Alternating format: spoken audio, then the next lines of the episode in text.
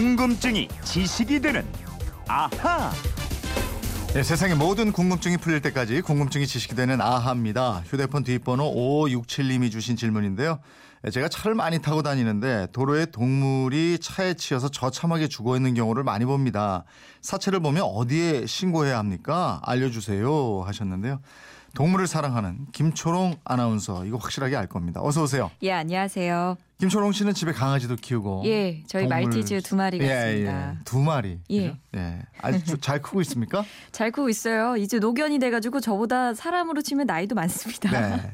근데 그러면 차 타고 가다가 이런 거 예. 보면 더 마음 아프고 그렇겠네요. 아이고, 저 예전에 그죠? 강원도에서 좀 생활할 때 이런 음. 사례를 좀 많이 봤어요. 어, 예. 그렇겠네. 예, 깜짝깜짝 놀라게 되더라고요. 네. 먼저 로드킬이라고 하는 게 뭔지 이거부터 좀 얘기를 해주시죠. 예, 로드킬은요, 이 동물들이 먹이를 구하거나 이동하기 위해서 도로 를 건너다가 차량에 치여 죽거나 다치는 걸 로드킬이라고 합니다. 네.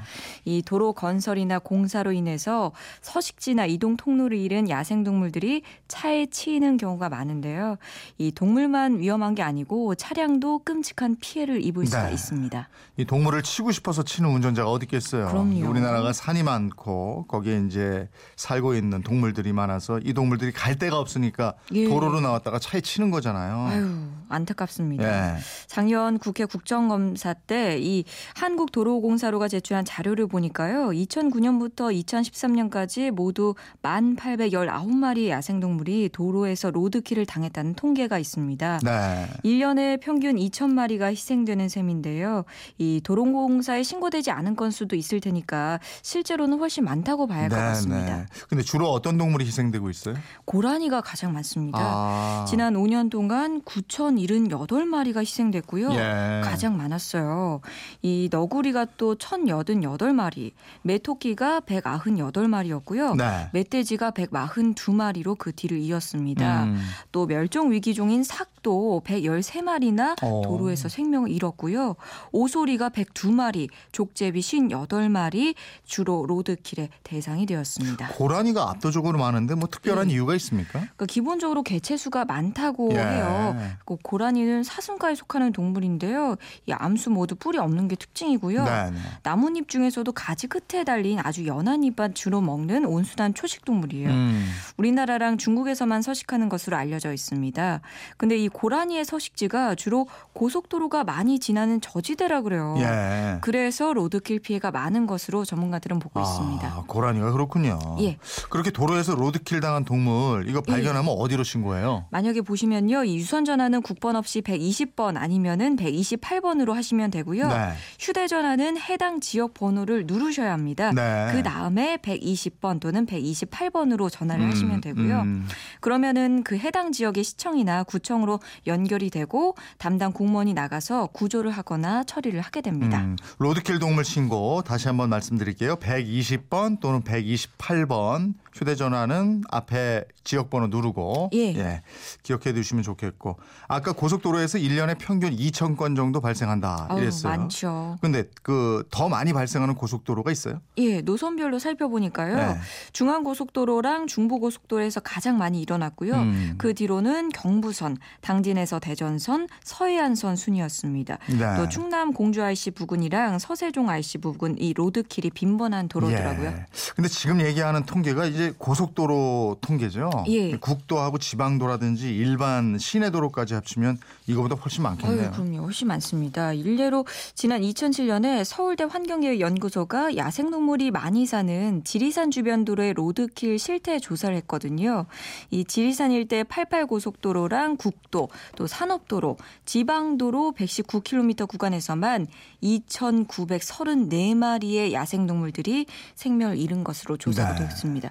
이 피해 동물이 포유류뿐만 아니라요. 양서류, 파충류, 조류 이런 동물까지 다 포함 해서 센 수예요. 야, 이게 딱 1년인데 그렇게 많다면은 전국적으로 치면 엄청나겠는데요. 아유, 굉장히 많겠죠. 지금 서울을 비롯한 수도권도 그렇지만 지방에 가면 도로가 잘 닦여 있잖아요. 네. 현재 우리나라의 도로가 10만 킬로미터가 넘고요.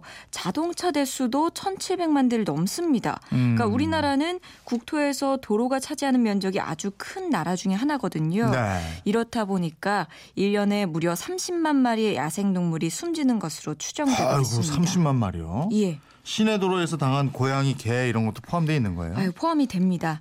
이 많은 동물들이 주로 차량에 치여서 그 자리에서 즉사하는 경우가 대부분이고요. 네. 소수만 목숨이 붙은 채로 구조가 되는데 그래도 대부분 치료가 불가능해서 안락사시키거나 네. 치료를 해도 연구 장애를 입기 때문에 자연으로 음. 돌아갈 수가 없는 경우가 대부분이래요. 예, 근데 이 로드킬 뭐 동물들은 목숨을 잃었습니다만은 우리 사람도 역시 로드킬에 의한 직접 간접적인 영향으로 큰 사고 겪게 되고 있잖아요. 예, 그렇지요. 이 어두운 길에서 동물이 갑자기 나타나게 되면 순간적으로 핸들을 팍 꺾게 되잖아요. 네. 그러다가 큰 사고로 이어지는 경우도 많습니다. 지금 2616님인데요. 고속도로에서 고라니를 치어서 차량 수리비가 200만 원이 나왔습니다. 이건 어디서 보상, 보상을 받을 수 있나요? 하셨는데 이런 질문이 몇 개 지금 들어와 있어요. 예, 예. 근데 저희가 알아보니까 로드킬 보상은 안 되는 것으로 그렇게 알고 있습니다.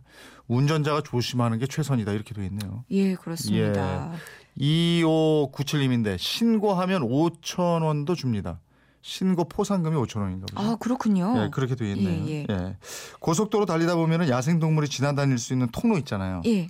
이런 걸 좀 많이 만들면 어떨까 싶기도 하고요. 아, 그거를 생태 이동 통로라고 하는데요. 네. 이 도로나 철도 건설로 동물의 서식지가 단절되는 것도 막아줄 수가 있고 네. 안전한 이동을 돕기 위해서 설치한 인공 구조물인데 예. 현재 전국적으로 460여 개 정도가 있습니다. 그런데 유명무실한 곳이 많다고 합니다. 동물들이 이용을 하지 않는다 이건가요? 유명무실하다는. 아, 이게 통로 입구에서 보면 맞은편 출구가 보이지 않는 곳이 꽤 있어요. 네. 그래서 터널의 길이에 비해서 폭이 좁으면 더 그런데요.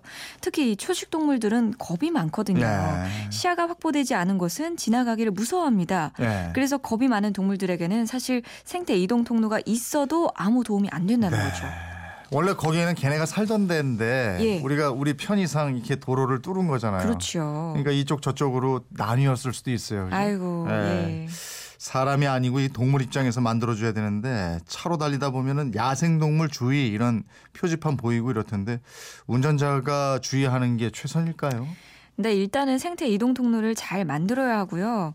무엇보다 이 과속을 하지 않는 게 중요합니다. 네. 그러니까 야생 동물들이 자기가 사는 지역 도로에서 자동차들이 어느 정도 속도로 달리는지 이제 몸으로 체득해서 좀 알고 있대요. 음. 그래서 해당 도로의 제한 속도를 알고 거기를 지나가면서 나름대로 판단을 하는데 자동차들이 워낙에 과속으로 쌩쌩 달리다 네. 보면 피하기가 어려워서 이게 또 사고로 이어진다고 합니다. 이게 사고가 나서 아까도 말씀드렸지만 동물은 목숨을 잃고 사람들도 예. 피해를 입고 차도 예. 부서지고 이러잖아요. 예. 근데 또 이 동물을 친 사람들은 또 그 마음에 정신에 트라우마가 생겨요. 그래서 맞아요. 그 고민스러워하고 그러더라고요. 예, 밤에 혼자 운전하려면 예. 이렇게 겁을 내시는 분들 계시더라고요. 글쎄. 예. 다시 한번 알려주세요. 어, 신고 어디로 하는지. 예, 전화 120번 또는 128번으로 하시면 되고요. 유선 전화는 그냥 120, 128 이 둘 중에 하나 누르시면 되는데 휴대전화로 하실 때는 꼭 지역의 번호를 같이 누르셔야 합니다. 네. 이분처럼 평소에 궁금증이 있는 분들 어떻게 하면 됩니까? 예, 그건 이렇습니다. 인터넷 게시판 열려 있고요. MBC 미니 휴대폰 문자 샵 8001번으로 문자 보내주십시오. 짧은 문자 50원, 긴 문자 100원의 이용료가 있습니다. 여러분의 호기심 많이 보내주십시오. 다음 주 월요일에는 뭐 알려주실 거예요? 예, 다음 주에는요, 그 집에서 쓰는 치약 보면요, 아래쪽에 자세히 보세요. 까만 줄이나 이 빨간 줄이 굵게 그어진 게 보이실 겁니다. 네. 이 줄이 치약의 성분을 나타낸다, 이런 말도 있고요. 음. 근데 이게 정말이냐, 이런 질문하신 분이 계시더라고요. 어. 거기에 대해서 저희가 궁금증을 풀어드리겠습니다. 궁금한데 오늘 가서 어쨌든 저 맨 밑에 빨간 줄이나 그 빨간 줄 있는지 까만 예. 줄이나 뭐 이거 확인 한번 해봐야 줄이 되겠어요. 어떻게 그어져 있는지 한번 살펴보십시오. 예. 김초롱 아나운서였습니다. 고맙습니다. 고맙습니다.